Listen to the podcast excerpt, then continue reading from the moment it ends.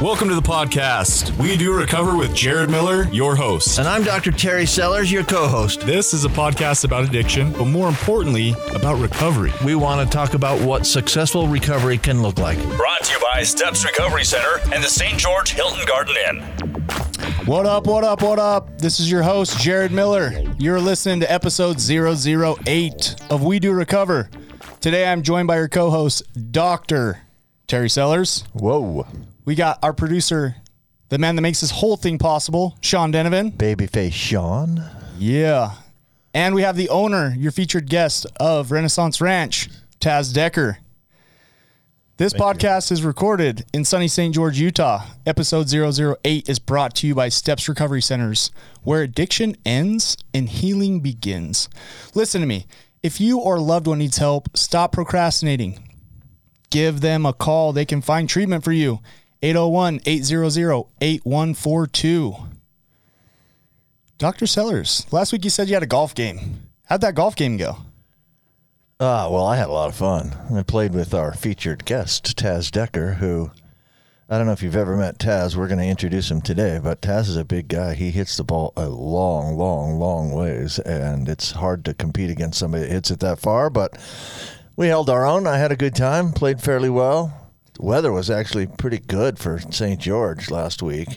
It was not nearly as hot last uh, Friday as it was previous to that. So we had a fun time. It was really fun. Listen, I can believe that he crushes the ball Oh, on the golf course because I play on a softball team. He asked me to play, me and my girlfriend Mandy to play on a softball team.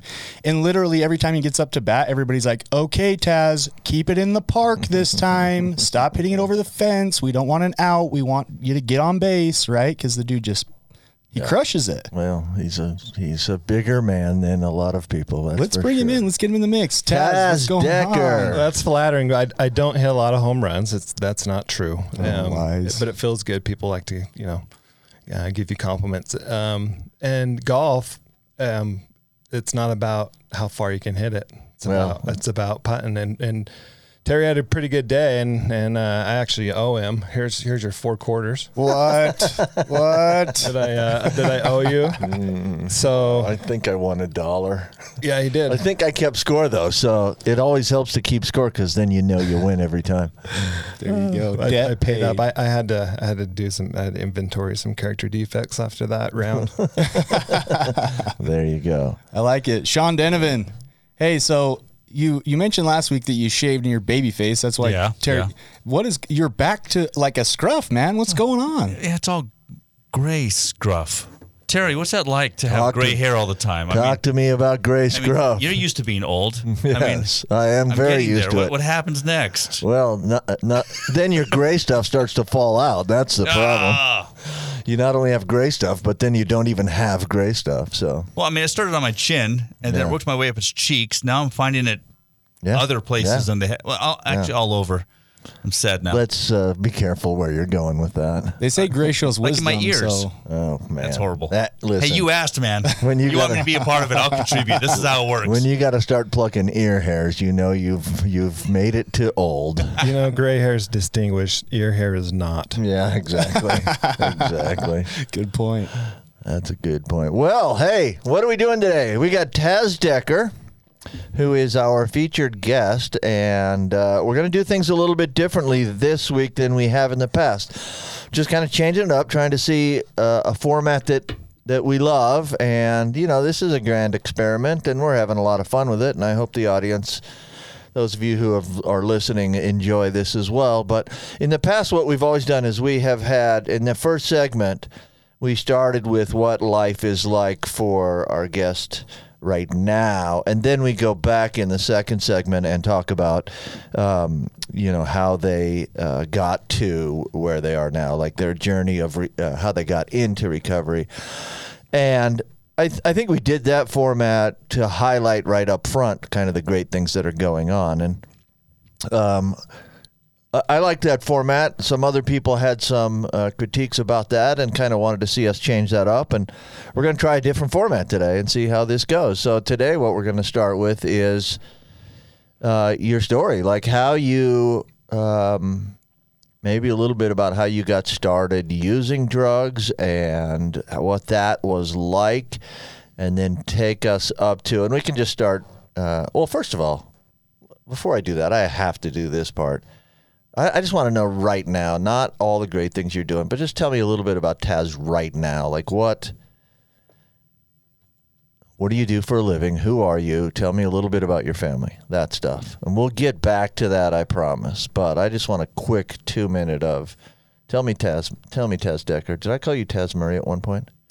I, I have a good so. friend named Taz Murray, and if Never, I accidentally No. call you that, then I'm sorry. But Taz Decker. Future forgiveness. Yeah. He's also a football player for BYU, but Yeah. So my name is Taz Decker. Uh, I grew up here from St. George. Okay. Um, and I've been married uh, 18 years. wow. Um, yeah. Through Very the, nice. Through the grace Yeah, for of, sure. uh, of our good Lord and miracles and a lot of forgiveness, uh, a lot of work, a lot of work. Uh, we have three daughters, Mm. um, 14, 12, and seven. You want to give him a shout out? Jovi is seven. She's amazing. Um, she's she's just one of a kind. She's full of energy and she challenges you, and she's beautiful and smart and yeah. Um, Presley is uh, our enthusiast. She's enthusiastic. She's my little buddy. She go, she goes on motorcycle rides with me. She likes to go fishing. She likes to, you know, do those those those things and outdoors and always up for an adventure and and uh, you know the, you're gonna get the res- the response of, uh, yeah, "Hey Presley, how was how was volleyball last night?" He's like, "Oh, it's the best thing ever, right?" And that's that's a daily thing. That's a daily that. response for I her. So, uh, and then our oldest is Leah. She's a steady she's steady rudder, man. She's an old soul, um, and and just a really good kid, straight A's, um, and is playing volleyball. Uh, for, she's a freshman at Dixie High School. Sweet. So.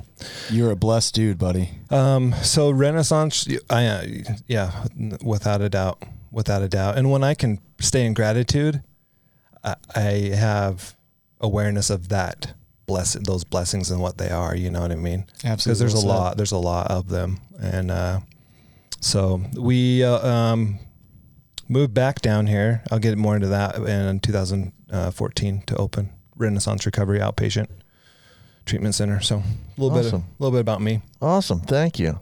Now let's go back. Let's figure out how you got here. So take it from uh, maybe just a brief early stuff, what was going on in your life growing up, that sort of stuff, and then move us, start moving into how you got started using drugs or alcohol. Yeah.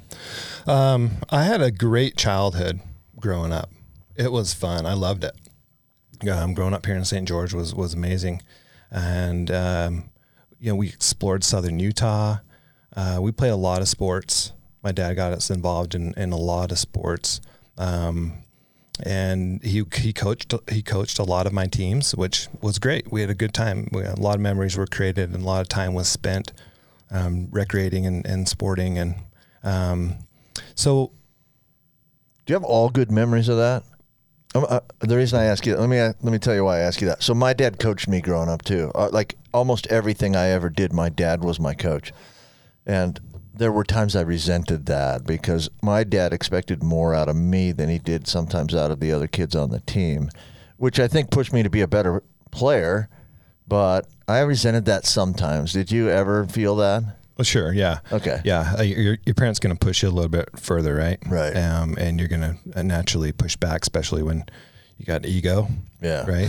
Um, Hey, you're maybe you- hit you one of my problems. You don't like to be told what to do, and and so he's going to try to get the most out of you, and and you you can you know you could potentially resent someone for that, but at the end of the day, yeah. Um, it's like a, you know a good sponsor does the same thing, but you, you know you love that person because they they, they did, did make they did better. that for you, but Yeah. it wasn't no it wasn't always because sports are intense.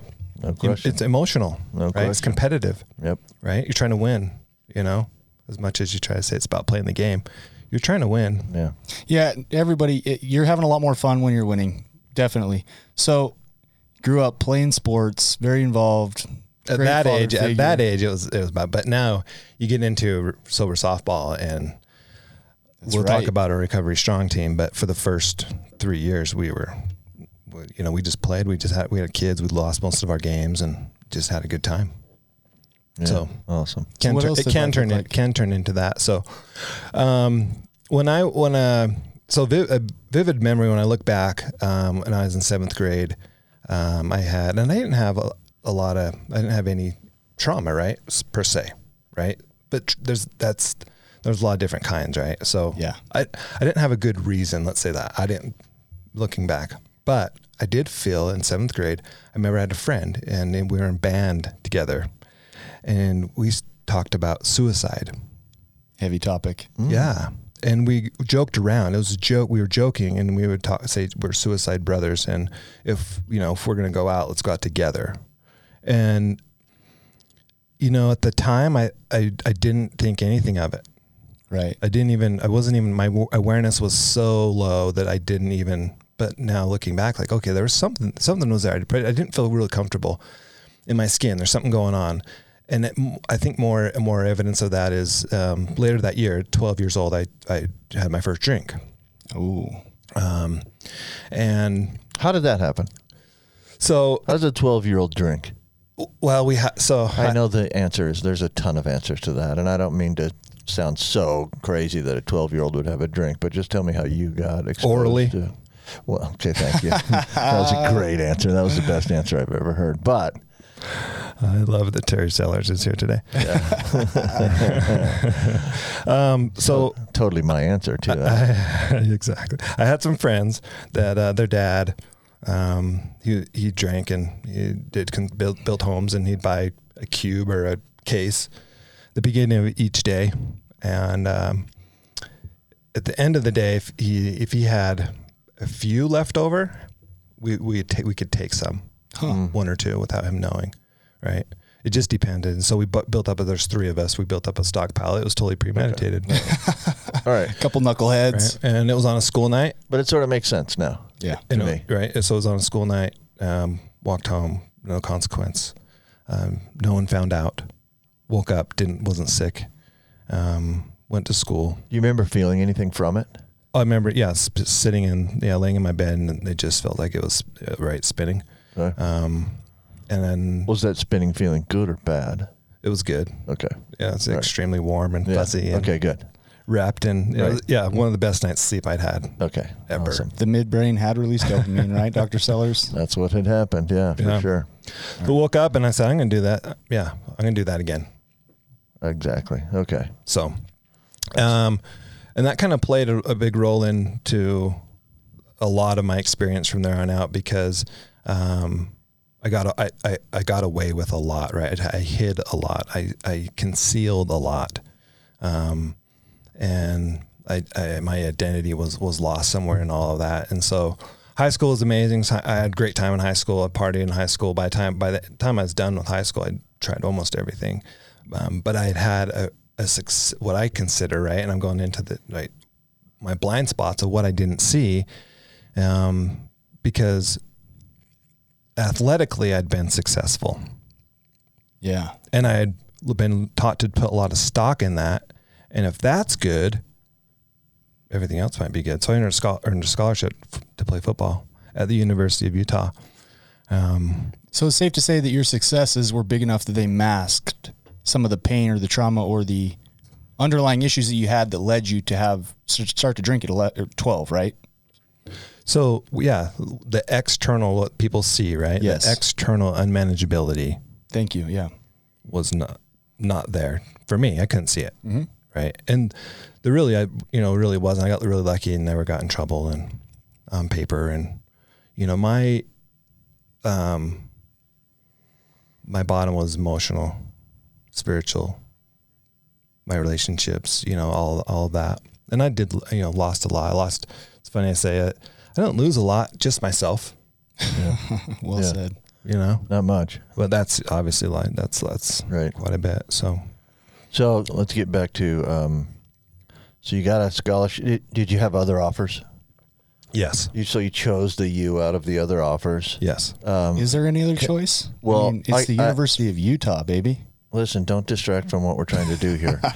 Who do the Utes play this week again? oh, oh shoot, they So- don't play anybody. I grew up. I, I grew up a BYU fan. Really? I would have gone there. Okay. If they would have recruited me, okay, but the mighty Cougars were not interested too- in Taz Decker. they were too cool.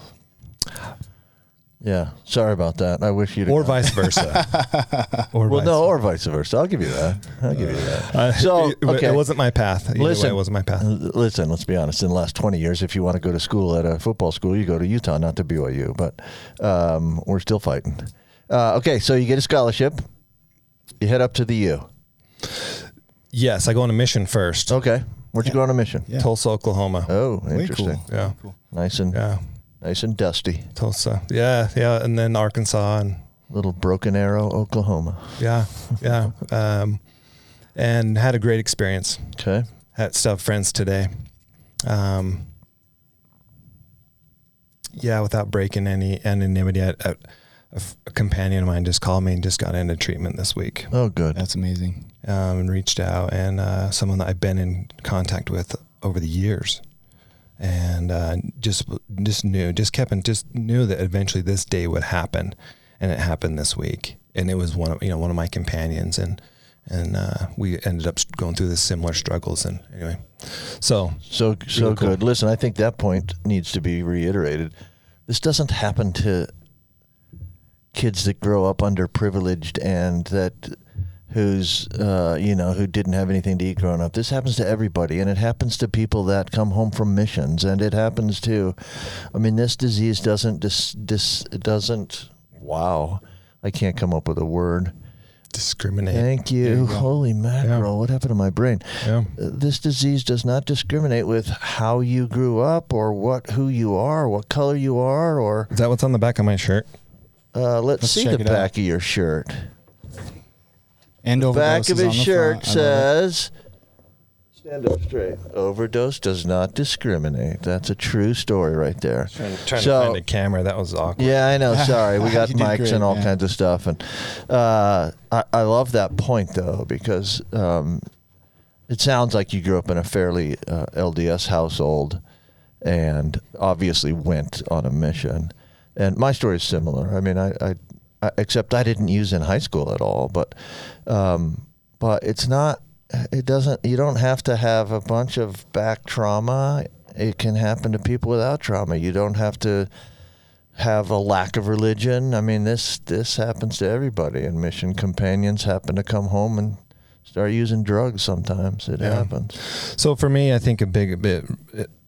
I, I try to find reasons as to the why, right? Okay. Um, and at the end of the day, I think it's just curiosity, right? I didn't have a big a big reason as to or, you know excuse, like I said. So just curiosity, and I knew that when I when I put it into my body, it felt good, and I you know I appreciated that, and So what- wanted what- to pursue that relationship with drugs and alcohol. I think that's plenty of why. right. People do search for why a lot. I did the same thing, but um, it felt great. How about instead I put my energy into solution? Yeah, yeah, right? yeah. This is where I'm at today. Right. I know that I need help. There doesn't need to be a why. You're here. I'm here. Right. Let's let's talk about Right. solution. It felt great is the why though. right. Yeah, people, we're gonna people get to don't that. continue doing things that feel terrible. Yeah. I love that. And let's let's get into that the solution part. I really want to hear about because you've shared your story with me. I want you to share it with all the listeners. I mean, you were a big time recruit, went to the University of Utah, played tight end, right? I mean, you're tell us about that part of your life and what ultimately maybe the pressures or just the feeling good of substance use. Let's get that. So I came back. My addiction was waiting for me, Okay. and I went started playing football. And there, it's the scene, you know, and Yeah. and um, and I got caught up in it, and uh, failed my first drug test with the NCAA Were you a junior, sophomore? freshman. Fre- oh wow. Okay. Yeah, yeah, red shirt probably. I think. Cool. Pretty sure it was red. Yeah. Not cool, but okay. You- cool. I don't waste much time. Right, right. What are they? What do they test for? They don't test for alcohol.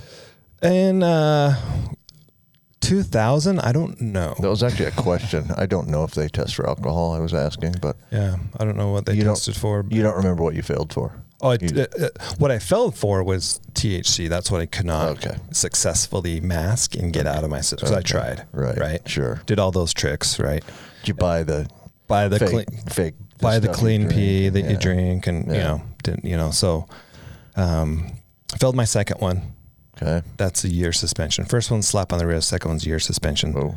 Um, and so now I'm, I can't practice. I can't Oh. have access to resources and study hall and tutors and things that right Right. entitled lost football identity. players normally get. yeah, Listen, you lost your identity. You were no, no longer a part of it. So quickly fell into victim victim mode for um, uh, from the get go and was probably already in that place, and uh, failed my third and three strikes you're out.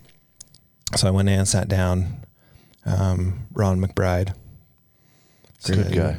yeah, great guy, great guy. Told gave me the news and uh, man, it was it was painful. Mm. It was painful. Uh, my s- school's being paid for, my identity, more importantly, right? Embarrassment, all those things, and um, I went into yeah, it was a pretty dark, pretty pretty dark place. And you know, looking back now where I'm at today, they gave me every opportunity. I'm so thankful for for that opportunity that, that they gave me. But I, I was in a victim mode for a long, long time. Of um, here I am partying with all these other, and I'm the I'm the one that gets caught, right? And trying to Right. justify and just it's just unhealthy super unhealthy behavior and it kept me sick and uh, uh, stayed in that dark place um, and during that uh, little bit a few six months or so before that I, I um, married my my my wife. Um, so we met in the spring of 2001 and she was playing uh, she was running track jumping uh, high jumping at the U and um, just smitten from day one um, by her and and uh, and her amazing spirit and an angel and yeah she's my best friend. So um, we got married in 2002 and and um, but it, it that was the start of some rough years Yeah. for for us Using it, still using it at that point. yes What were you using? Mostly Um, at that point. whatever I get my hands on. Okay. I mean, I wasn't I wasn't discriminating really um, against anything. So um, um, I had at times when I'd use meth heavily and, and oxy heavily and Xanax and, and marijuana and and uh, just kind of whatever I could hide. You're That was kind of like my right. You're right. Everything. Whatever I can hide. You just you just named a bunch of it for sure. So Um, yeah, I'm. Um, and how aware was your fiance, soon to be wife, of all of this? where was she? How aware was she Oh. that you were Um, maybe doing this kind of stuff? she wasn't aware. Did you hide it pretty well Yeah. from her? Is that what you're saying? Yeah. Okay. Um, she didn't know that. Yeah, she didn't know the details.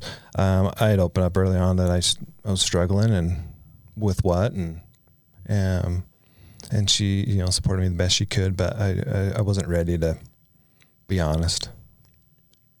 So Yeah. So, in the last two minutes, paint us a picture of kind of what what did that look like for you? The conversation and then the transition. with her, Yeah. it was ultimatum. Got you. You go to treatment or we're done. So she's she finds out over time. Yeah, yeah. So you know, you always think, oh, if I get married, I'll stay sober for that. No, didn't, Right. didn't. If I have a kid, surely I'll stay sober for that kid. And we have a you know second kid, maybe number two, I'll stay. I'll love that kid enough. You know, um, none of that ever worked, and and it was just you know really brief periods of sobriety, um, uh, uh, trying to attend fellowship meetings, um, and it just wasn't. It just wasn't. So she gave me uh, an ultimatum, and the spring of 2009 um, to go to treatment, and it was the best, amazing gift that I was ever ever given. Um, and my parents helped, and God helped, and doors opened, and it was uh, really, really where where where it started. And so that's uh, Where'd you go to treatment? Renaissance Ranch. Well, there you have it. So I. I went through this program that that uh, I represent today, and I'm pa- obviously passionate. Saved my life. Passionate about it. Um, love this. Love the staff there, and met met guys that were uh, meant to be there when I was there, um, and have deep, deep love and relationships with a lot of the guys I was in treatment with, um, and staying t- in touch with them. Thank you for sharing that. You guys have been listening to part one of episode 008 featuring Taz Decker, the owner, the owner of Renaissance Ranch down here in southern Utah. Stay tuned for part two. In part two, we're going to get to his journey into recovery and what his life looks like today. Tune back in after this 30 second break. You are listening to We Do Recover with Jared Miller and co hosted by Dr. Terry Sellers. We'll be right back after the short break with more of We Do Recover with Jared Miller Brought to you by Steps Recovery Center and the St. George Hilton Garden Inn.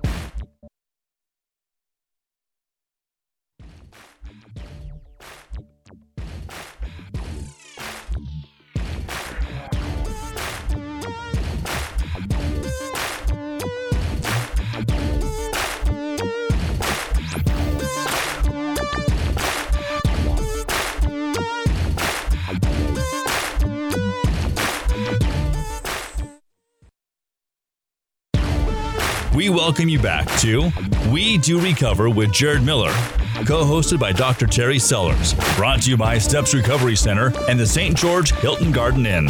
And now, with part two of our podcast, Jared Miller and Dr. Terry Sellers. Hey, welcome back to part two, episode 008. We are featuring the owner of Renaissance Ranch down here in southern Utah, Taz Decker. Part one, he shared his story about what his addiction, where it started, Yeah. the, the path. Beautiful. Part two, we're going to transition into his recovery and the successes that he's had today and what his recovery looks like today. But before that, I got something. let's get it. Guess where I slept last night? Hilton Garden. Yes. Yes. I'm starting to catch the on. Hilton Garden. I know. Eventually, if I ask this question enough, you'll get it. Yes, I slept at the Hilton Garden Inn, and they were super kind. We called them at the very last minute, and they were really nice with the accommodations. I had actually tried to make some reservations uh, earlier. I am kind of a procrastinator, and I had tried to make some reservations that day for a couple of other places, and some places were sold out and the Hilton Garden Inn happened to have a room available, and they got me right in. And of course, the service was great. I slept like a baby, and please remember that it's always friendly and sunny at the Hilton Garden in St. George, Utah. Love those guys. They are awesome, They've aren't they? good. They've Yeah. been good to me for sure. So the cool thing about them too is if if like the Hilton's full or they have the Holiday Inn or they have the Hyatt, Yeah, right? yeah. It's like a three hotel they got- partnership. right. So they they can move some stuff around. They're amazing. They're even working, on, I think, on a fourth property. So that's yeah, they got some Awesome. things going. It's Those great. are awesome. Good for them. We have a caller this week, Dr. Sellers. Again, that hotline is 801 410 0676. This is your guys' podcast. We just facilitate it.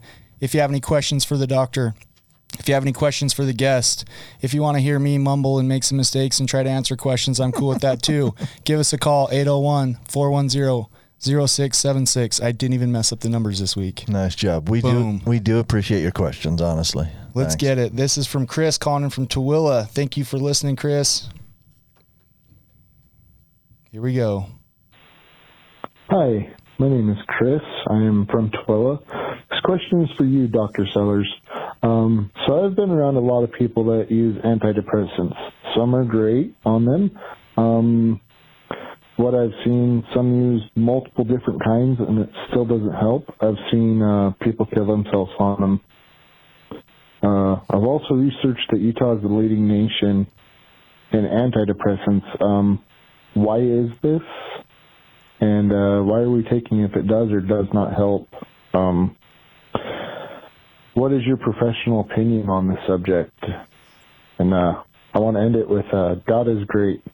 Thank you guys for all your support and help. All right. Uh, well, I love that question because first of all, God is great. That's not a question. Amen. That was a great way to end it. Um, but yeah, let me let me give you a couple of little things about. He's he mentioned a few things. He said he's got some friends that use antidepressants. Let's use a different word and say they take antidepressants, because in our world we use the word use as something completely different, right? Great point. I don't know very many people. Well, I I don't know very many people that abuse antidepressants.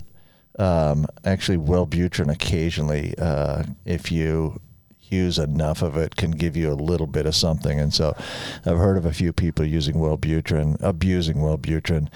Uh, I don't recommend it, obviously, on this show. um, but for the most part, antidepressants are not abused. They're used. I mean, they're taken, not used, really. So. Now, antidepressants are not foolproof. One thing we know is depression is for sure real. Depression for sure is a mental illness. Depression for sure is a brain disease. It's not something that people can will themselves out of. If they could, there's no way people would be laying around in bed not able to enjoy anything if they had any other choices. That's not a choice somebody would make. So it's a mental illness, exactly like uh, you, drug and alcohol abuse is a mental and brain disease as well. We don't, you don't just get to choose your way out of it. If that's all you had to do, people would be able to choose their way out of it every day, and people just struggle to do that. Okay, so now not every antidepressant is. Um, works on every single person. One of the things we're finding out in newer research is that the enzymes that we use to metabolize antidepressants are subject to genetic modifications. And some people have genetic modifications such that they don't metabolize certain antidepressants the same way as the general population. Mm-hmm. And if you metabolize a medication way too quickly, it doesn't stay in your system very long and you won't get the effect it, it it's supposed to give you, right? So um, we have the ability to test for that now, and we can see that maybe 15% of the general population doesn't metabolize an antidepressant the same way that the rest of the population does. And so if we give you something that you metabolize too quickly, it won't work.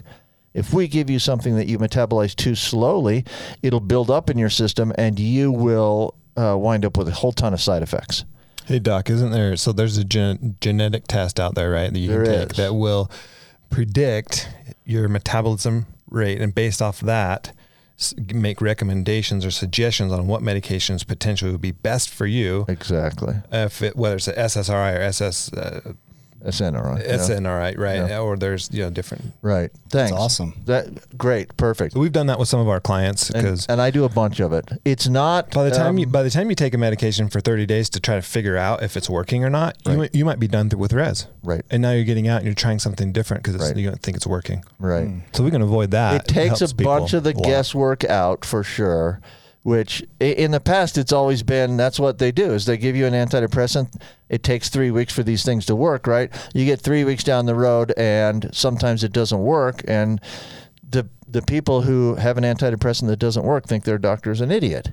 The truth is they just don't work in every single person. You but if you can do the test and pinpoint which ones they metabolize normally you're way more likely to be able to find one that works for that patient the last thing I want to say on this subject, and I, there's a lot more we could do, but I don't want to spend the whole second segment on this. Um, he said he mentioned briefly in just a quick little quip that he's had some friends commit suicide on antidepressants. Let's not forget we're not giving antidepressants to people that aren't depressed.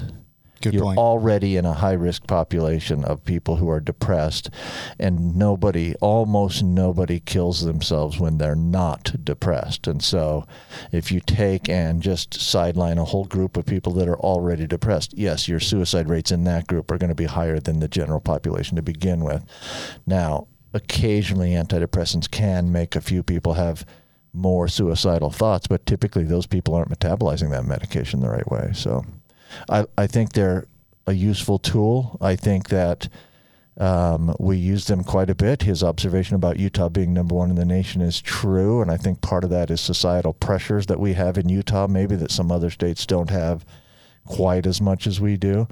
Um, but uh, yeah, I think I think we use a lot of antidepressants in Utah as well. I mean, Man, I there's a lot of stuff question. to unpack in that question. You know, I think a lot of people when they call in these questions, maybe they're I they think they have to come up with some super detailed medical question for you. That was a great question and great, great answer. Thank you for helping out, Taz, as well. I mean, Yeah. that was that was awesome, guys. I'm lucky to be sitting here amongst some people that have some education, and know what they're talking about. Well, Terry Terry throws me bones once in a while when I'm struggling. So you'd like to repay the favor. Terry wasn't struggling. I- Thanks. No, no, no. I did. I appreciate the help. Like it was a really good observation, and it's true. Like I think when this will this testing will catch on more and more. Not everyone's doing it right now, but it's going to be very helpful to take in a little bit of the guesswork out of out Yeah. of treating people with mental illness. Maybe get you on the right thing a little bit quicker. yeah, for, For sure. sure. Chris, Right. thank you for calling in. We appreciate Yeah, that. thanks. Great question. Thanks, Keep the questions coming. All right, let's go. We need to get moving on. I have an observation before we move on, though, and that was one of the things that Taz had said earlier is one of the points I always try to make, and that is in the midbrain, when you start releasing that much dopamine from the use of drugs or alcohol, that it's that the drugs or alcohol start to be tagged in your midbrain as survival as because your midbrain's job is to keep you alive. And so every time you use a drug or alcohol, your midbrain feels really good and thinks this is how I'm going to survive. If that's the case, then everything else in life is less important to your midbrain than survival. And therefore, when you say the point like, well, this kid's going to keep me sober, well, this marriage is going to keep me sober, well, this next kid will keep me sober, none of those things are more important to your midbrain than you continuing to survive. And so there isn't, people say all the time, oh, you ignored your wife and kids. That's not really what's going on. You're actually just trying to survive. And so, yeah, typically kids and wives and events like that don't keep people sober. It's got to be a little deeper than that. So, uh, excellent observation. Okay, let's go. We don't have as much time as I just been yapping for way too long, but let's transition. You went to Renaissance Ranch. Okay, that's a countdown. Good. I'm glad I got my. So, uh, checked in, um, and I, I loved. I, I, had a good time in my first my first stint. So um, I've been multiple times, and um, but really enjoyed the my my first experience of treatment. Not, meaning that um, I just I, I, I got some clarity and I started laughing. Yeah, you know, Mm.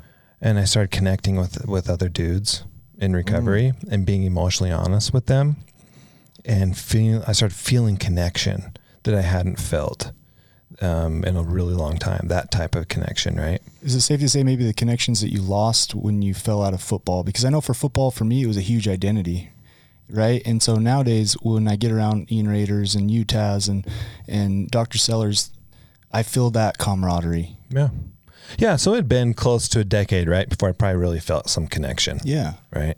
Um, so that's yeah, uh, yeah, true point. So I was pretty lonely up until that point. So I, you know, started coming out of that a little bit, and I, but I struggled. I really struggled with sitting in a room with people that had been in jail because I hadn't, that yeah, had lost their job because I, I had, really hadn't done that.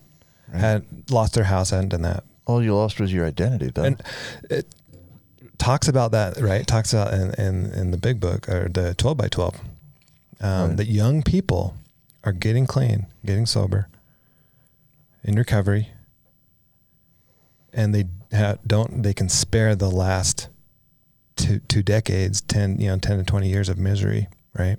Yeah, um, by recognizing that. So I'm not like you. I'm not like you. I'm not like you. Right. I had a really hard time doing that and pointing fingers. And and uh, again, once I recognized that unmanageability for me was was it, it was emotional, spiritual, um, mental, my relationships, physical. Um, then some you know some I, I was able to admit and and ask for help and get some desperation. Um, so I stayed sober, did sober living thing. Um, got out of residential, did sober living for for a few months, moved back home, stayed sober for about nine months, and then I, I relapsed. Um, and I would say one of the one of the things for me looking back on um, this particular experience and what I learned from it is my disease dies in the daylight. oh, Okay, so I went to res and I had a prescription for Xanax, Okay. and I had a refill. Never refilled it. So the thought pops in. I wonder if you called. Right, I'm like at eight, mo- eight, around eight months. I wonder if you called if they'd refill that. Don't don't call, don't, right? But I didn't say anything, Right, to sure. anybody, right? Sure, mm-hmm. Sponsor, friend. sure. You're, you're not going to call, but I'm just not going to tell anybody that's still. I'm not. there. I'm. I've been sober for eight months. I'm solid. I'm right. good. Sure. You know. no reason to cancel it So you let that thought fester. because I'm not going to call. Right, you let that thought fester, and Right. I didn't have practice. It, I hadn't I haven't been in many experiences where I've been forced to play tapes forward in recovery, mm-hmm. um, and and this it, uh, it could have ended a lot worse, and it was pretty bad, and um, it took me down a path of nine months using, and then back into residential, um, in uh, the fall of 2010 um, almost almost the exact same story. Got out, relapse, had about nine months, and then this was a short this was a short relapse. And um, in 2000, 2011, I wasn't happy with it. I wasn't happy without it, and I just said, "I'm miserable. I can't live like this anymore." Um, I got to get honest. yeah, yeah, I need to find a solution. And so for the one of the first times in me, for me, I, I got honest in July of 2011. Would you say that was the birth of your recovery? Yeah. Yeah. Yeah. So, um, you know, went in the first time 2009. So I've been getting up and falling down since 2009. and I said, you know, at that point, uh, one thing I will always fight. I will always get back up. I might not do this thing perfect, and I haven't, but I'll always continue to fight, and I'll always, uh, you know, continue to show up. And even when things are, even when things are hard, and you know, um, learn along the way. Um, so I finally found, finally now I'm on a path, right?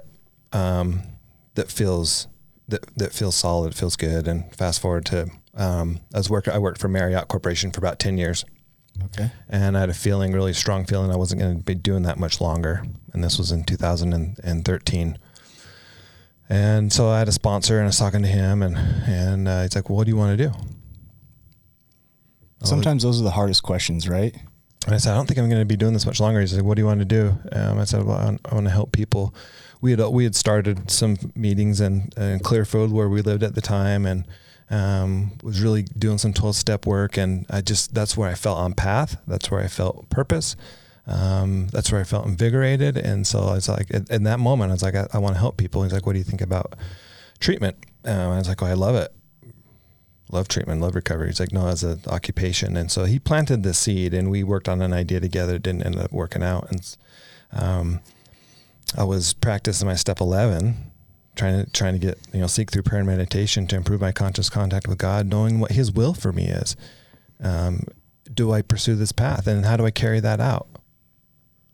That's a pretty good guy to ask. Right. Yeah. Yeah. Yeah. So I asked God, he has a good track record, Yeah. right? Seems to do okay. Yeah.